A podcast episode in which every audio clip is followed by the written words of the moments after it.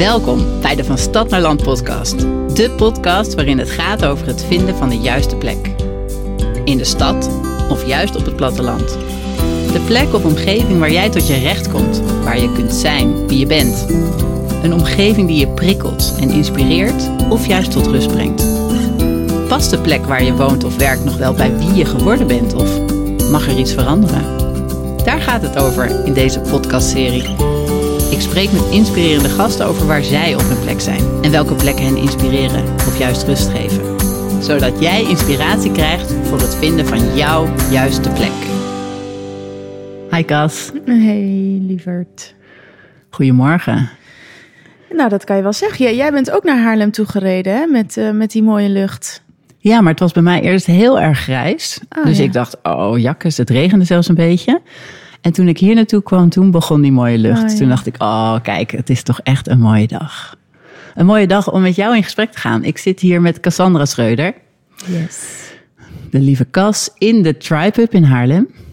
Eigenlijk echt wel jouw plek.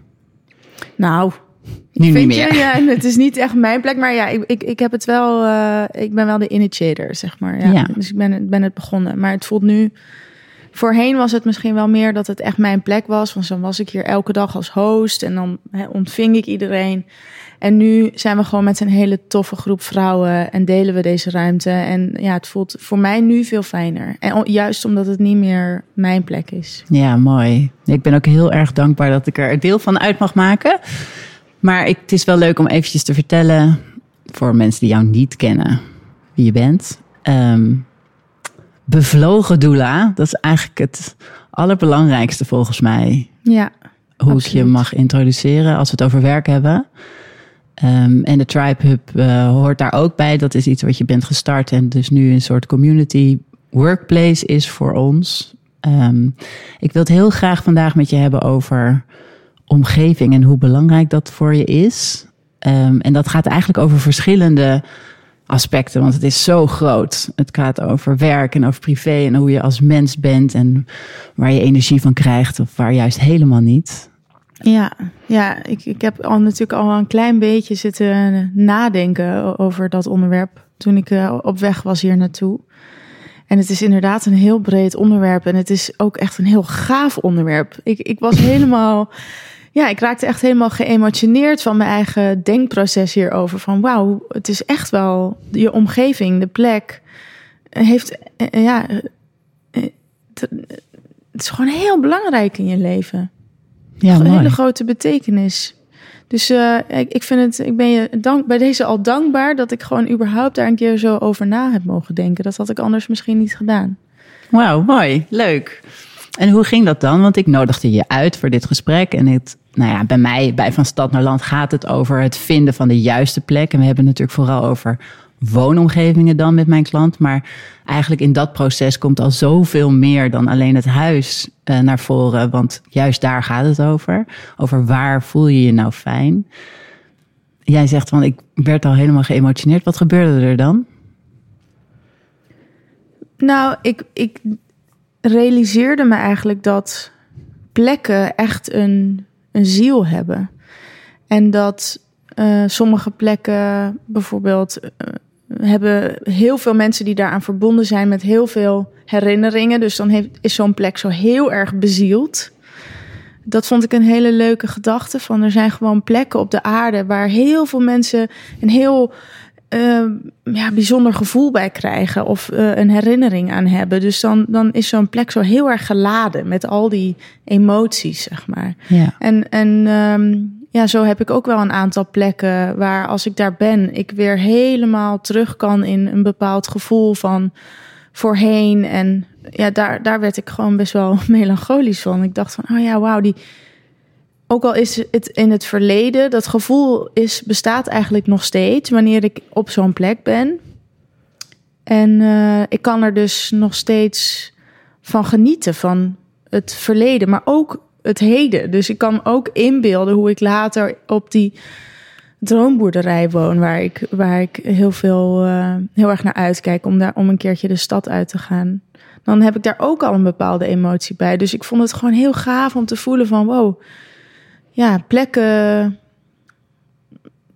geven een soort lading aan het leven. Of zo. Mooi.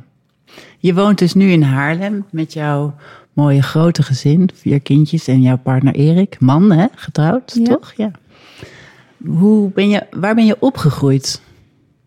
In Limburg, in Zuid-Limburg. Oh, echt? Ja, ja. Echt een heel klein dorpje vlakbij eh, Maastricht. En ook vlakbij IJsden, eh, een van de eerste dorpen die eh, bevrijd werd. Ehm, dus ja, echt een klein dorp en heel prachtig gelegen aan het bos. Beetje heuvelachtig. Ja, het, is een, het is een prachtige plek. Maar dat is dan echt de plek, zeg maar. En eh, ik heb er dan weer minder goede herinneringen aan als het gaat over eh, de sfeer en de mensen en de mentaliteit. En dus eh, ja, het, het is een beetje dubbel. Ja. Ik, zou, ik, zou, ik zou mijn kinderen precies zo'n omgeving gunnen, maar dan wel met een andere mentaliteit. Ja, mooi. Want dat is grappig, hè? hoe zo'n omgeving door verschillende dingen gevoed wordt. En dat het eigenlijk allemaal het liefst kloppend is. Maar wat was er dan aan die mentaliteit dat voor jou niet paste? Oh ja, Zuid-Limburg is een heel bijzondere plek. Ehm, sowieso is er, er heerst een soort beeld dat alles wat van boven de rivieren komt niet goed is.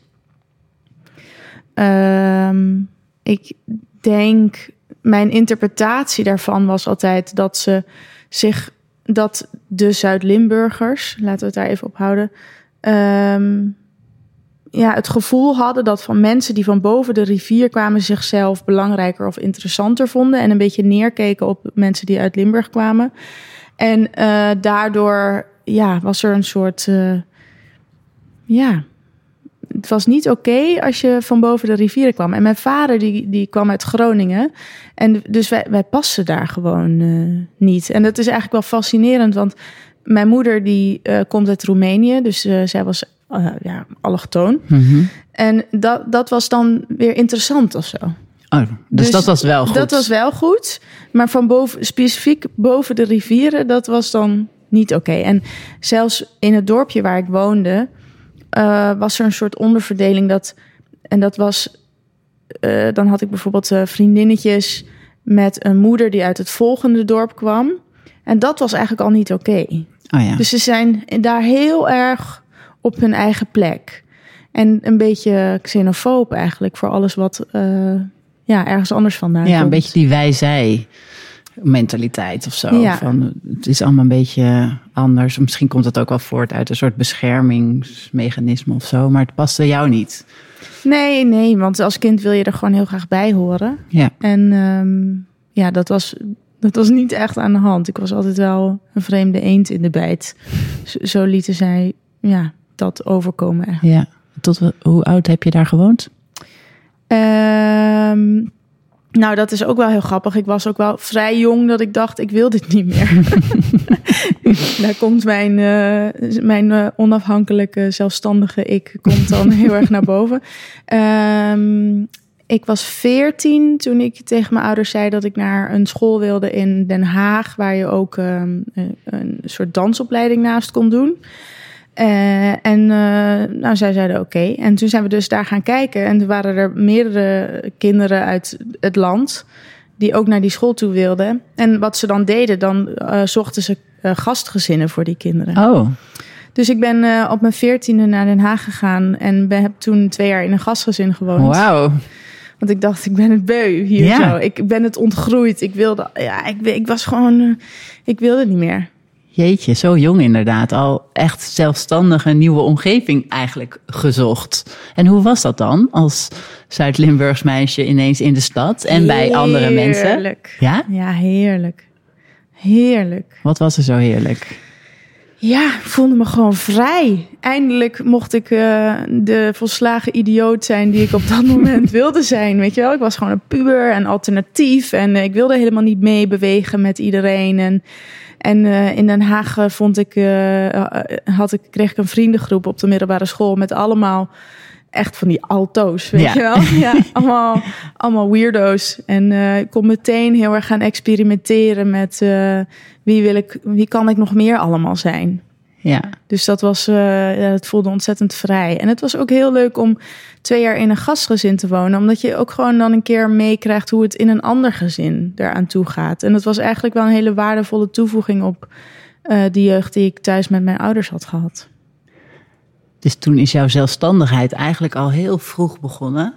Ben je toen vanuit Den Haag, ben je in Den Haag gebleven? Ja, ik, ben, ik heb toen eh, denk ik nog een jaar of zes in Den Haag gewoond. En daarna ben ik naar Amsterdam verhuisd. Ja, dus de stad die bleef wel bij jou. En toen vanuit Amsterdam naar Haarlem. Of zat ja, er maar ik, ik zei dus eh, toen ik eh, in- Amsterdam woonde, hè, dan was ik natuurlijk wel eens aan het nadenken over de volgende stap. En dan zei ik altijd: of ik blijf in Amsterdam, of ik ga naar een klein dorp.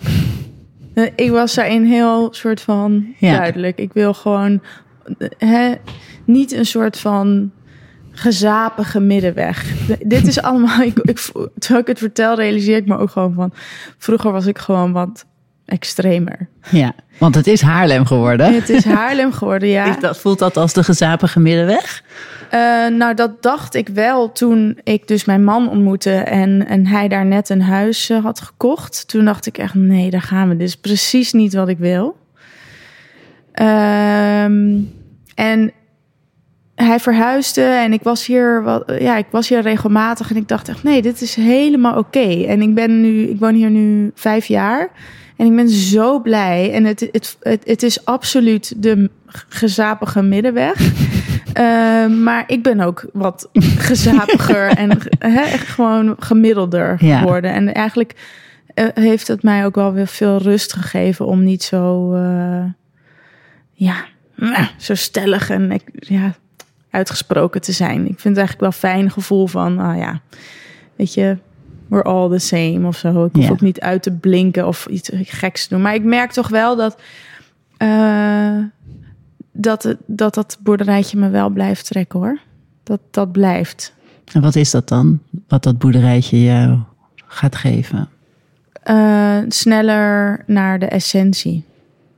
Ik, ik heb het gevoel in de stad dat ik gewoon zo overprikkeld raak dat ik geen sturing meer kan geven aan mezelf, aan mijn innerlijke wereld. Dat ik gewoon in een soort wow, red race-achtig gevoel eh, altijd maar door. Er zit gewoon zo'n tempo in. Ja, En ik, het lukt me niet zo goed om me daaraan te onttrekken. En ik heb het gevoel dat als ik eh, buiten de stad woon, en dat heb ik nu al, als ik bijvoorbeeld de stad uitrijd, dat ik meteen voel dat mijn energie zakt en dat ik vertraag. Eh, ik heb het gevoel dat als ik in een dorpje ga wonen, dat ik dan sneller bij mijn essentie kom. Dat ik, dat ik me minder, dat ik minder het, het leven maar aan me voorbij laat denderen. ja. En dat vind ik wel, ik vind de voorbijgaande tijd vind ik een heel spannend concept. Mhm. ik, ik kan er best wel angstig van worden. Er zijn eigenlijk niet zoveel dingen waar ik een soort van eh, neurotisch, paniekerig of angstig van word. Maar ik vind ho- hoe snel de tijd voorbij gaat, vind ik wel echt een ding dat raakt me heel erg. Ik heb dat nu ook heel erg als ik naar mijn kinderen kijk. Dat ik denk, jemig, het is echt letterlijk waar. Wat ze vroeger altijd zeiden van let op, want het gaat zo snel en geniet er maar van. Dat ik dacht, ja, lekker al die luiers en die gebroken nachten. Nou, het mag ook wel weer een beetje sneller. En nu kijk ik naar ze en dan denk ik, oh my god, ze zijn zo groot. En ze zijn nu zeven en bijna vijf. Dat ik denk, stop de tijd. Hou ze nog even klein. Maar dat is wel interessant, want jij woont wel in een kleiner dorpje. En bij jou gaat de tijd dus blijkbaar ook nog steeds snel. Ja, dus voor, dat klopt. Wat mij betreft is dat wel anders geworden hoor. Want ik snap heel erg, ik herken, ook heel erg wat jij zegt over dat tempo in de stad. Dat had ik in Amsterdam enorm. Terwijl ik het niet echt eens door had.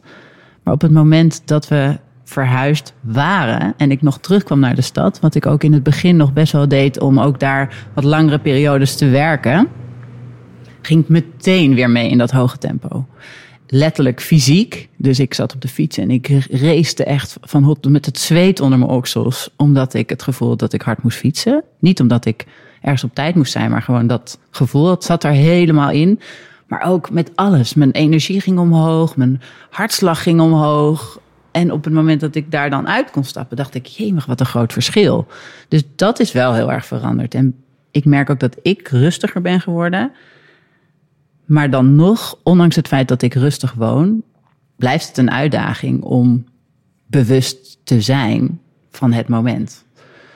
Het gaat me wel veel makkelijker af, want ik ben veel meer buiten en ik word veel meer geconfronteerd met buiten en rust en uitzicht. En dat helpt mij heel erg. Maar ik heb ook gewoon mijn gewone leven en mijn werk. En dat neemt dan soms ook even een loopje met me. Dat ik denk, ho, ho, ho, wacht even. Het heeft me wel heel erg... Um, door buiten te wonen ben ik wel heel erg gaan voelen en leren herkennen wanneer dat gebeurt. Dus als ik in een periode zit dat het qua werk allemaal een beetje veel is, bijvoorbeeld nu, super dankbaar voor wat er allemaal gebeurt, maar het is ook best wel veel. Dan moet ik echt bewust even die stap terugnemen, want anders ga ik ook weer mee in die red race. Mijn eigen red race, want het heeft dan niks met de stad te maken. Ja. En dan helpt juist die plek wel even, oh, ik stap even naar buiten. Ik ga nu even, al is het maar een kwartiertje, even wandelen of zo. Is dat dit is nu uh, jouw, uh, jouw eindstation voorlopig? Voelt het als even rust? Of heb je wel nogal weer een volgend plannetje over? En waar gaat, het, waar gaat het dan over? Waarom zou je een volgend plan hebben? Het volgende plannetje is er wel een beetje, maar meer bij Rutger dan bij mij. In de zin, dit is niet ons eindstation. Ik denk niet dat we hier nog 30 jaar blijven wonen. Ik denk dat ons volgende plekje nog rustiger zal zijn. Grappig, hè? Ja, want wij wonen nu in het dorp. En dat wilde ik ook per se. Toen wij uit Amsterdam weggingen, vond ik het al een hele stap om naar het platteland te gaan. En naar, uh, nou ja, ergens waar ik het niet kende. Weinig mensen, veel, veel buiten. Ik wist niet hoe dat zou zijn. Rutger die had zoiets van, ik zou ook wel buitenop in het veld willen wonen. Hè, in je eentje in de middle of nowhere. En ik dacht, oh, daar moet ik echt niet aan denken. Dus ik wilde echt in het dorp en dat doen we nu. En dat bevalt ook heel goed, vind ik ook fijn. Maakte de landing ook zacht. Maar eigenlijk wist ik al heel snel, oké, dit bevalt me heel goed. Er mag best nog wel wat meer eigen ruimte zijn. Dus dat zou onze volgende stap wel kunnen zijn. Ik heb nu wel heel erg het gevoel dat de plek nu echt heel erg goed klopt. Voor mij, voor de kinderen, voor de, de fase waarin we zitten in ons leven. Met nou ja, groeiende bedrijven, opgroeiende kinderen, lekker op de fiets naar school, uh, vriendjes kunnen spelen. Op het moment dat zij wat groter zijn en de afstand naar school bijvoorbeeld ook iets groter kan zijn, dan, uh, dan zou dat misschien een optie kunnen zijn. En dan wordt ook misschien ons huis wel een beetje te klein. Of nou ja, wat is nou te klein? Dat is natuurlijk onzin. Dat is maar net wat je eraan wat je maar net wat je eraan vindt. Maar dus voorlopig niet. Voor nu is het echt een goede plek. Maar heb je dan ook, want ik, ik voel, ik probeer dit gevoel wel eens aan Erik te uh, omschrijven. Van als je in een stad bent, dan voel je ook al die mensen. Heb jij dat ook? Dat je in je, is dat ook de reden dat je dan nog kleiner zou of nog meer op jezelf zou willen wonen? Dat je toch voelt dat je in een dorpje zit met allemaal anderen? Of wat, wat is het dan dat je. Nee, dat is, valt wel mee. We hebben gelukkig echt wel afstand naar de buren. Ze zijn er wel, maar ik voel ze niet zozeer.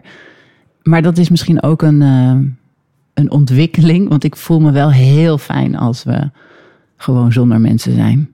En dat heb ik me eigenlijk ook pas gerealiseerd sinds we weg zijn uit de stad. Want ik dacht altijd dat ik onwijs mensen, mensen. Ik ben nog steeds een mens. Ik vind het heel leuk om verbinding te maken.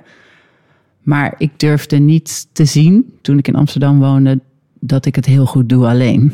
Um, en die ruimte is nu wel gekomen. Dus ik, het is niet per se de energie van de mensen om me heen.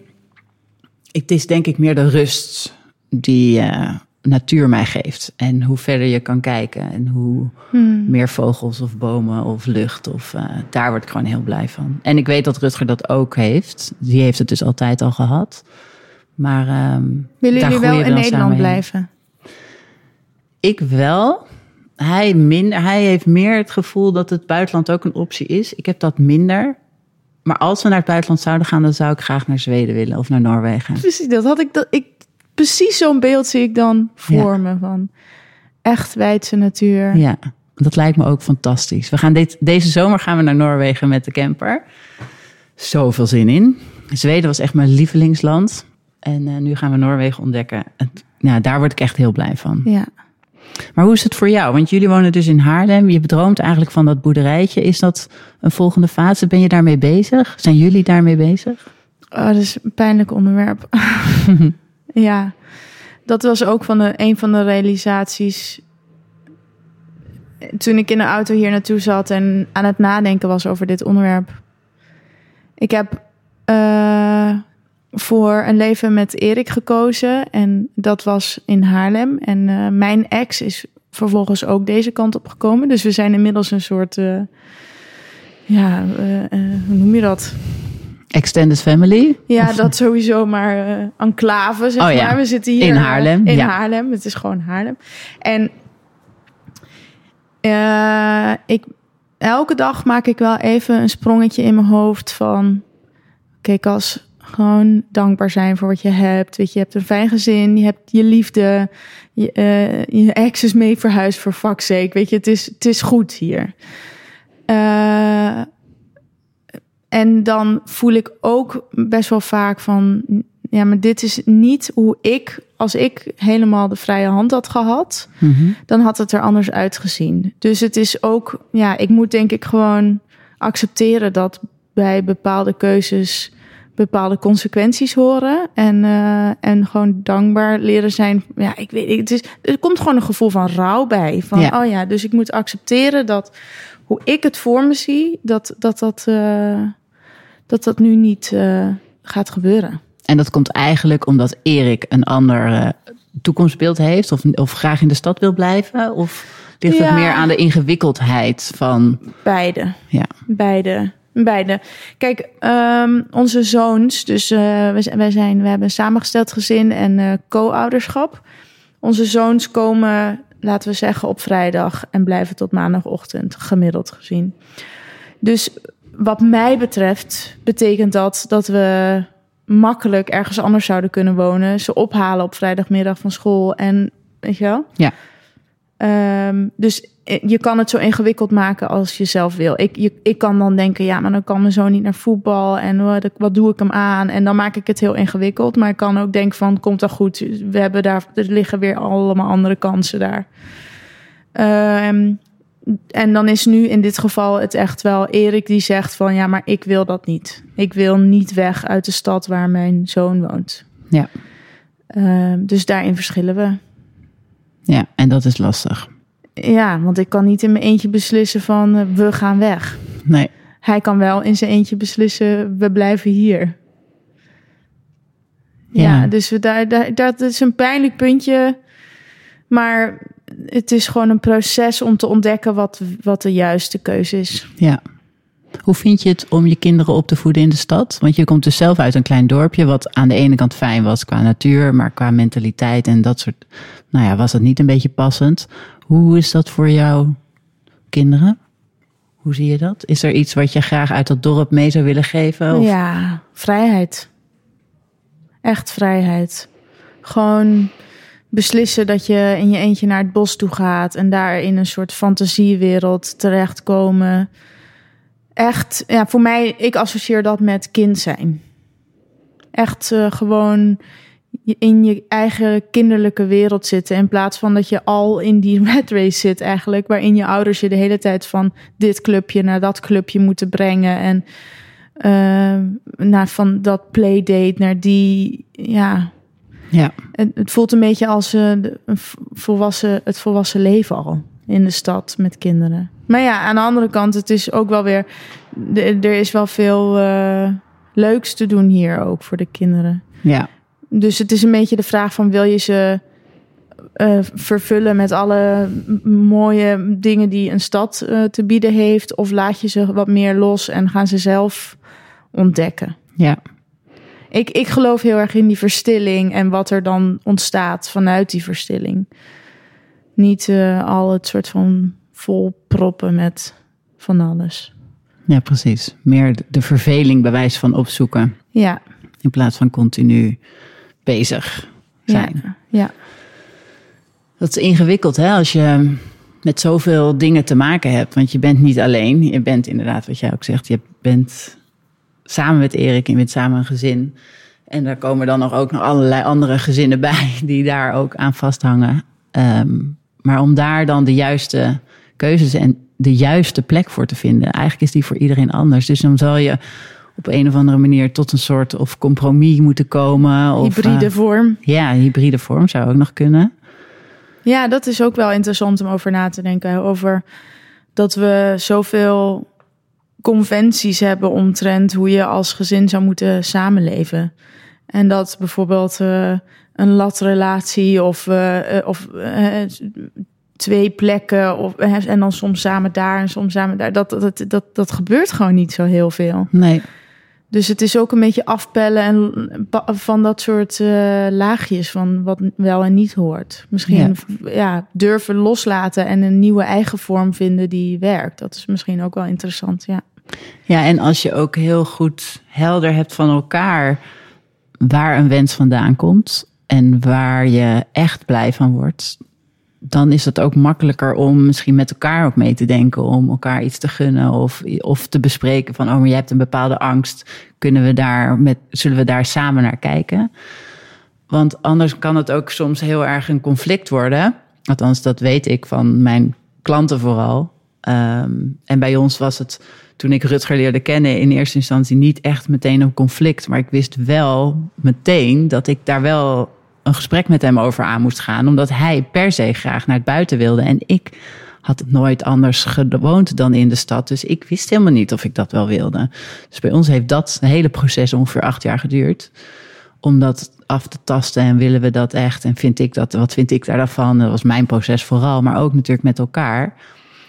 Um, maar het kan ook heel erg gaan botsen. En als je daar gesprekken over voert, in ieder geval dat is mijn ervaring met wat ik met mijn klanten ook doe om daar wat begrip uit te krijgen. Want uiteindelijk ga je het samen doen. Wil je het ook graag samen doen. Um, maar dat is wel ingewikkeld. Want voelt het nu uh, meer als zijn leven voor jou? Nee, helemaal niet. Maar daar was hij in het begin wel heel bang voor toen we, zouden, toen we gingen verhuizen. Terwijl het wel oprecht heel erg ook mijn keuze was. Dus het was echt ons samen, onze beslissing samen om naar Gellicum te verhuizen. Maar hij vond het denk ik nog spannender dan ik. Omdat hij ook niet wist hoe ik dat zou gaan vinden. En hij was een beetje bang van, oh, gaan we dit nou niet doen omdat ik het heel graag wil? Straks word jij hier niet gelukkig. Terwijl die angst voor mij eigenlijk al een gepasseerd station was, omdat ik al heel bewust gekozen, er, uh, ervoor gekozen had. En het voelt helemaal niet als zijn leven. Het voelt echt alsof wij echt de perfecte balans hebben gevonden. En ik vind het ook bijzonder om me te realiseren dat in die acht jaar ik steeds stukje bij beetje mezelf durfde toe te staan om echt te voelen. Want dat wist, dat deed ik eigenlijk met niks. Ik was gewoon aan het gaan. Um, en in dat proces van afscheid nemen van de stad en een nieuwe keuze maken voor de omgeving, is er dus gevoel ontstaan Althans, dat was natuurlijk altijd, maar dat ik er oog voor kon hebben en ernaar kon luisteren. Dus het verhuizen naar Gellicum is een van de, voor mijn gevoel, weinige eigen keuzes die waanzinnig is. Rutger was mijn allereerste echte eigen keuze. Zo voelt het. Dat is natuurlijk onzin, want alle keuzes heb ik zelf gemaakt. Maar daar gaat het niet om. Het gaat meer over hoe ik me liet leiden door wat de omgeving vond. Of waarvan ik dacht dat goed was. Of Weet je, ik, wilde eigenlijk geneeskunde gaan studeren. Nou werd ik uitgeloot. Nou, dan is bedrijfskunde wel handig. Want nou al dat soort conventies ook, waar ik mezelf dan een beetje zo in, nou ja, door liet leiden. En eigenlijk de liefde voor Rutger had ik ook rationeel. Was er allemaal van alles waarvan ik dacht, nou, dat, maar dit was gewoon goed. En daar durfde ik mijn gevoel in, in te, laten, uh, te laten zijn. En toen Gellicum ook ja, dat is zo fijn dat ik dat heb kunnen doen, maar ook dat het sindsdien dat gevoel ook gewoon er mag zijn. Echt een ander leven geworden. Ja, mooi. Gek hè? Hoe dat uh, proces door echt erover na te denken, erbij stil te staan, te bedenken wat nou echt belangrijk is voor je als persoon, zo'n heel uh, nou ja, een verhuizing in gang kan zetten. Maar ook dat dat zoveel invloed kan hebben. Ja, en ik vind het ook wel fascinerend dat uh, de, de gemiddelde makelaar, of 99% van de makelaars, helemaal niet bezig zijn met dit hele emotionele proces wat eraan uh, verbonden is eigenlijk. Ja. Ik, het zou echt wel heel tof zijn als je gewoon ja, met mensen aan de slag gaat. Eerst vanuit die innerlijke wereld. En dat er dan uiteindelijk een soort product uitkomt van oh ja, dus dat past dan het beste ja. of zo. Dus dat je in plaats van uh, meteen op je doel afgaat. En maar dat je veel meer een innerlijke reis gaat maken eerst voordat je zo'n beslissing neemt. Ja, want jij zei het eigenlijk aan het begin van dit gesprek al, dat de omgeving zoveel meer invloed is, van invloed is dan je eigenlijk waar je eigenlijk bij stilstaat. Ja. Want um, ja, het gaat over grote dingen, maar het gaat ook over kleine dingen. Het gaat over uitzicht, het gaat over geluid, het gaat over mentaliteit, maar het gaat ook over gevoel en geborgenheid en je op ja, je thuis voelen, um, geur. En afstand naar bepaalde andere plekken. Hoe snel uh, is mijn moeder bij me als Ja, de praktische zaken, of, uh... precies. Ja, is voor iedereen weer belangrijk. Ja, het is, nu bijvoorbeeld zitten we in de hub. Dat is een hele fijne, warme space. Waar ook heel veel die, nou, die vrouwelijke energie er is. Terwijl natuurlijk buiten heel hard is. Dus hier voelt het als een beetje een soort safe haven. Ja, dat vond ik ook wel grappig om over na te denken. Sommige plekken, net zoals bijvoorbeeld die mooie luchten vanochtend. Ik, ik, soms dan kom ik in de verleiding om die probeer, te proberen te fotograferen. En dat komt dan eigenlijk nooit over.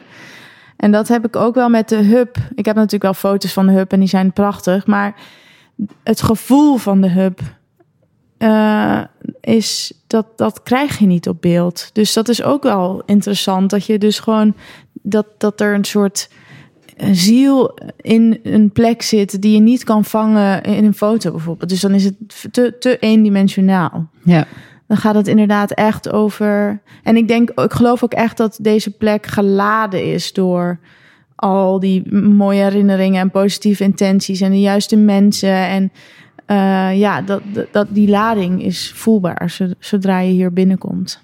Ja, dat is echt heel bijzonder. Grappig hoe dat dan ook met huizen gaat eigenlijk. Hè? Want dat is dan een plek waar je gaat leven. Niet alleen wonen, maar je gaat er leven. En we kiezen hem bijna altijd uit van een fotootje. En tuurlijk, je gaat er even naartoe, maar als je pech hebt, dan lopen er nog twintig anderen. Um, en daar moet het dan allemaal gaan gebeuren. Mm. Terwijl dat ook zoveel meer met gevoel te maken heeft. En dat dat. En daar zit natuurlijk ook nog heel veel gevoel in van bijvoorbeeld de huidige bewoners. Op het moment dat je het gaat kopen of dat je er gaat wonen, kijken. Maar het is echt bizar hoe dat gevoel belangrijk is.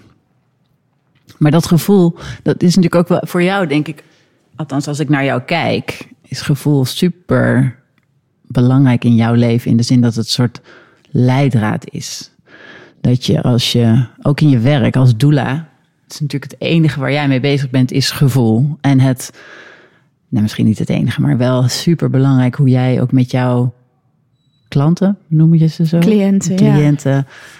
Hun eigen gevoel laat voelen. Ja, nou, ik denk, ik, ik, ik denk niet, zeker niet, en uh, dat is voor iedere doula weer verschillend. Maar ik denk zeker niet dat ik, dat ik vooral met gevoel bezig ben. Ik ben ook, ik hou ook heel erg van evidence-based onderzoek. En ik ja. probeer mensen juist te empoweren en te laten zien van, joh, er klopt hier iets niet.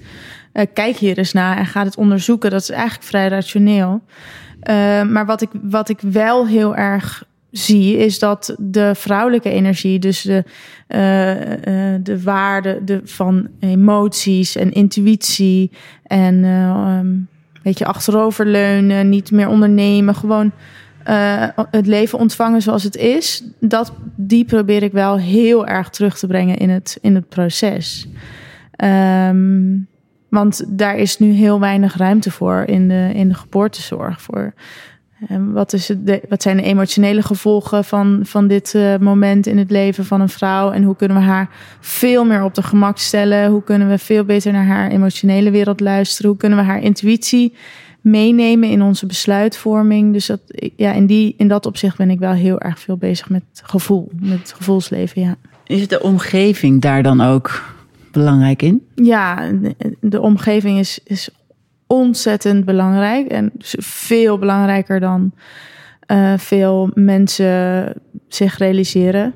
Sowieso denk ik dat, dat je als zwangere, als je voor het eerste kindje krijgt, eigenlijk no clue hebt over wat je kan verwachten en hoe het is. En, um, maar um, kijk, de enige manier waarop je het natuurlijke proces van het natuurlijke baringsproces goed kunt laten floreren, is als je uh, op de juiste plek bent.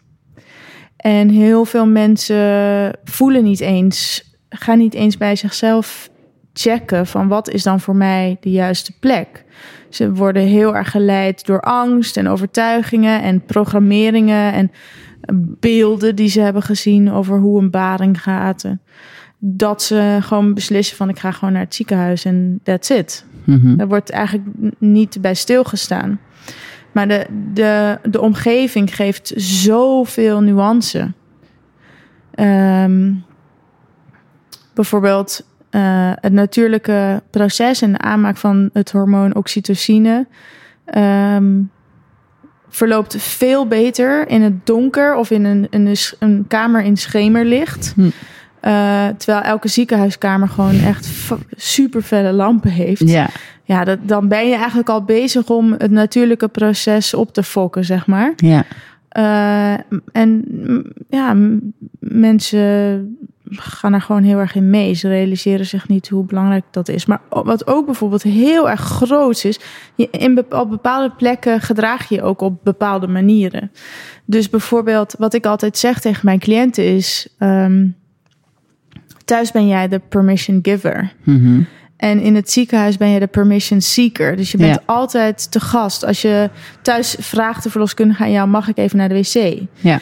Dat doet iets met je innerlijke wereld. Jij bent de baas. Jij bent in charge. Jij bent, weet je, je, je zit op jouw territory. Um, in een ziekenhuis voel je je altijd een beetje, doordat je al niet thuis bent, een beetje onderdanig. En die onderdanige positie is eigenlijk al niet lekker als je gaat baden. Want dan moet je bam in je kracht staan. Weet je? je moet het gevoel hebben van I'm gonna nail this. Niet in die, in die onderdanige rol gaan zitten. Dus uh, ja, de omgeving is in mijn werk ontzettend belangrijk. Ja.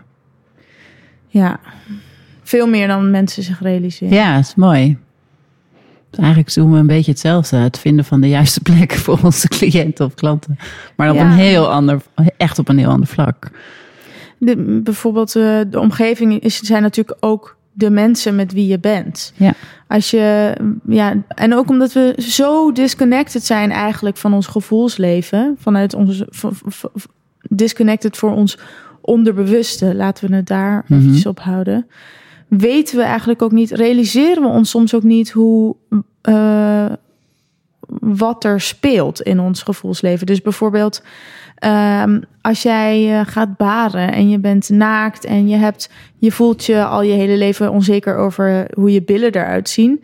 En er staan er mensen die je eigenlijk niet zo goed kent.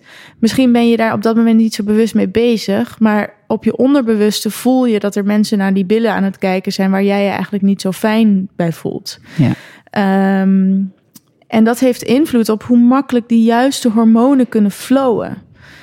En dus je, je moet wel degelijk de mensen die je toelaat in die ruimte goed beoordelen. Voel ik me daar echt, echt diep, diep, diep veilig bij? Voel ik me daardoor gezien, geborgen?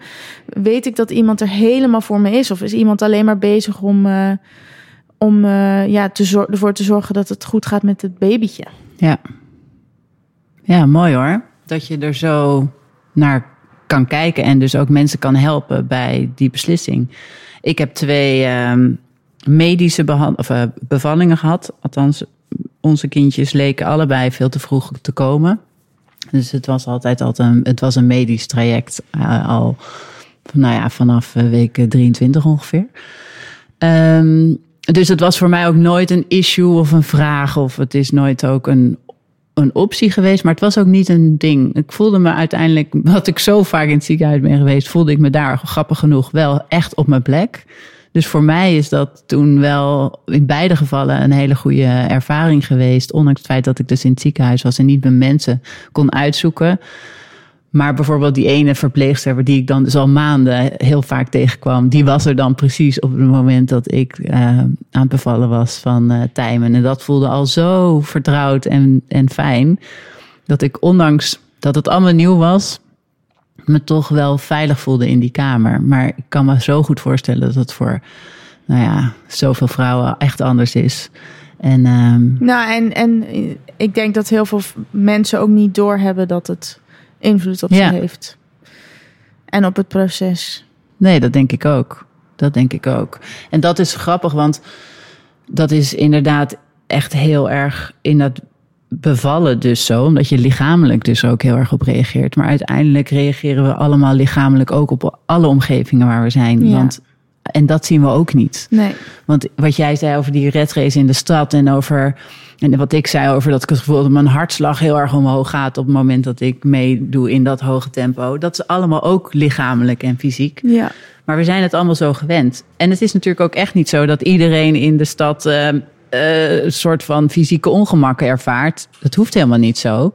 Want er zijn genoeg mensen die er juist enorm bij floreren in de stad en heel erg geïnspireerd worden in de stad.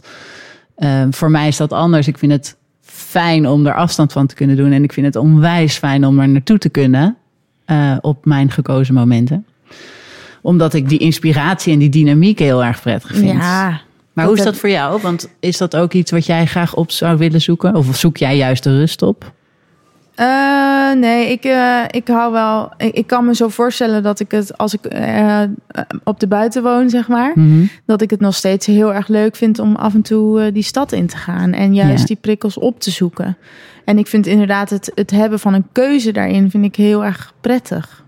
En ik heb nu natuurlijk ook wel de keuze om de stad uit te gaan. Mm -hmm. maar ja, ik heb wel eens over na zitten denken om te gaan werken buiten ja. de stad. Zodat ik het grootste gedeelte van de dag al hè, uh, in de natuur ben. Maar het is nog best lastig eigenlijk om, om een uh, werkplekje te vinden midden in de natuur. Maar dus als iemand dit hoort ja. en een plekje kent, uh, ergens, ik zie zo'n soort klein kapelletje of zo in het bos vormen. Waar, waar precies ruimte is voor twee of drie mensen. En dat ik daar s ochtends naartoe kan gaan en dat ik in de natuur werk, dat is eigenlijk ook al een mooi compromis voor, dat, uh, voor mijn behoefte om uh, ja. Ja, meer buiten te zijn. Ja, want dan is die balans misschien beter. Ja, dan ben ik gewoon een groter gedeelte van de dag uh, ja, in de natuur. Wat zoek je nu de natuur op? Um, ja, maar wel veel minder dan ik zou willen. Omdat ik merk dat het gewoon best wel een klus is om al die kinderen aangekleed uh, en ja, slaapjes en kind, weet ik veel. Ja, we, we, ja. uiteindelijk is zo'n lekker lange wandeling zit er nog niet echt in. Nee. Uh, en ik ben wel, het is wel zo dat ik ben of aan het werk of ben met de kinderen.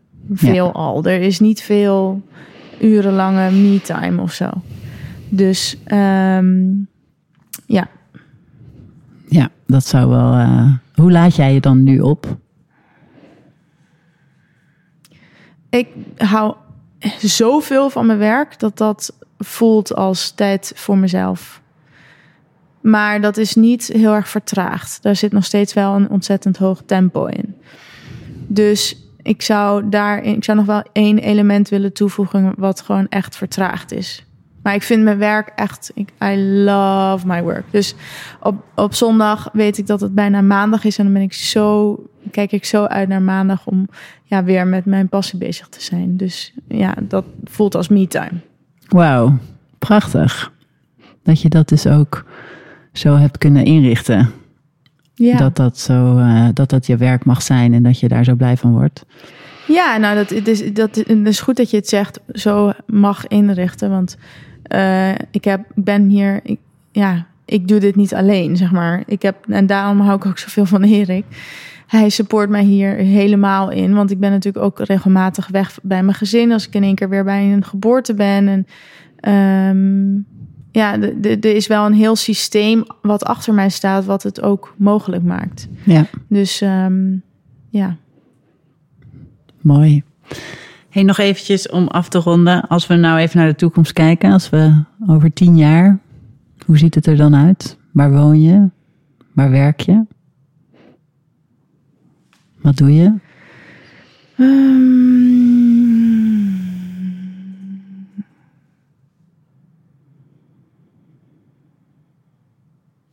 nou, in de meest ideale situatie eh, zouden we, denk ik, een soort van pied-à-terre of een appartement in Amsterdam hebben. Want ik kan me zo voorstellen dat uh, onze, onze jongens en de meiden daarna, als ze gaan puberen, dat ze gewoon zin hebben om in de stad te zijn. Mhm. Dus um, dan zou ik het wel leuk vinden om gewoon in het weekend in, het stad, in de stad te zijn met de kids. En dat die jongens lekker kunnen uitgaan. En misschien daarna die meiden ook. En dat, misschien gaan wij ook wel uit.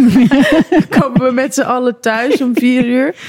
Um, dus dat, dat, het zou tof zijn als we dan in Amsterdam een woning zouden hebben voor de weekenden. En dan door de week uh, gewoon echt uh, ergens op de buiten te wonen. Ik, ik, als het zou kunnen, zou ik bijvoorbeeld Scandinavië ook echt heel erg tof vinden. Gewoon, dit is wild thought. Ja, hè? Tuurlijk, maar ja. die, die echt die uitgestrekte uh, wijdheid, gewoon echte natuur, dat, dat, daar, dat lijkt me helemaal te gek. Dat lijkt me echt te gek. En die, die wijsheid en die energie die in, daar in de bossen hangt, daar zou ik me wel elke dag in willen marineren. Um, ja, dat, dat lijkt me echt heel tof. En ook een beetje, ik, merk dat ik ook wel steeds meer die behoefte ben te, begin te krijgen nu met die hele gekke COVID-tijd en zo. Ik, ik wil gewoon mijn eigen realiteit creëren. Ik heb helemaal geen zin om mee te moeten in wat, wat in, in het collectief en welke regels daar dan allemaal in gelden. En ik wil gewoon ergens waar ik toch niemand tegenkom en waar ik ruimte heb om de mensen te ontvangen waar ik van hou, maar waar ik gewoon mijn eigen realiteit kan creëren. Dat lijkt me echt helemaal te gek. Hm. Wat mooi. Die onafhankelijkheid, die komt er toch ook weer. Die zet er altijd al in en die is er nog steeds. Ja. En die, uh... Ja, ik ben wel vrij autonoom, uh, eigen gereid. Maar dat komt ook door die. Door, dat komt dus ook, dat is wel grappig, dat realiseer ik me nu. Dat komt ook door die angst voor die voorbijgaande tijd. Ja. Want ik denk echt, ik kan het maar één keer goed doen. Weet je wel, dat balen eigenlijk ook dat je maar één leven krijgt. Maar ik kan maar één keer goed doen. Dus luister goed naar mezelf. Wat is voor mij echt belangrijk? Ja. En dat echt met, met, met bepaalde vurigheid ook gaan uh, bewerkstelligen voor mezelf. Want uh, ja, there's only one chance. Ja. En daar komt misschien dat ongeduldige gevoel van dat buiten wonen ook vandaan. Ja. Van het moet nu eigenlijk gewoon, want ik voel dit zo sterk. Maar goed. Ja, geen no time to waste Ja. in uh, mediocrity of Ja. zo.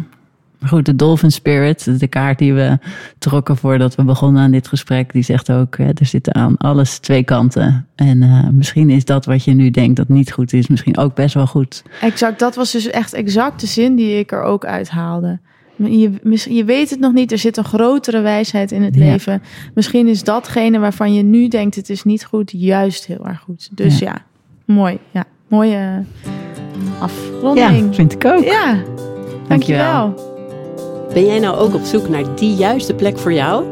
Ik help je heel graag bij het vinden. Ik kan een omgevingsanalyse of een persoonlijk plan voor je maken. Op mijn website vind je daar alle informatie over. Je kunt een afspraak inplannen op vanstadnaarland.nl en je mag me ook altijd een berichtje sturen via Instagram van Stad naar Land.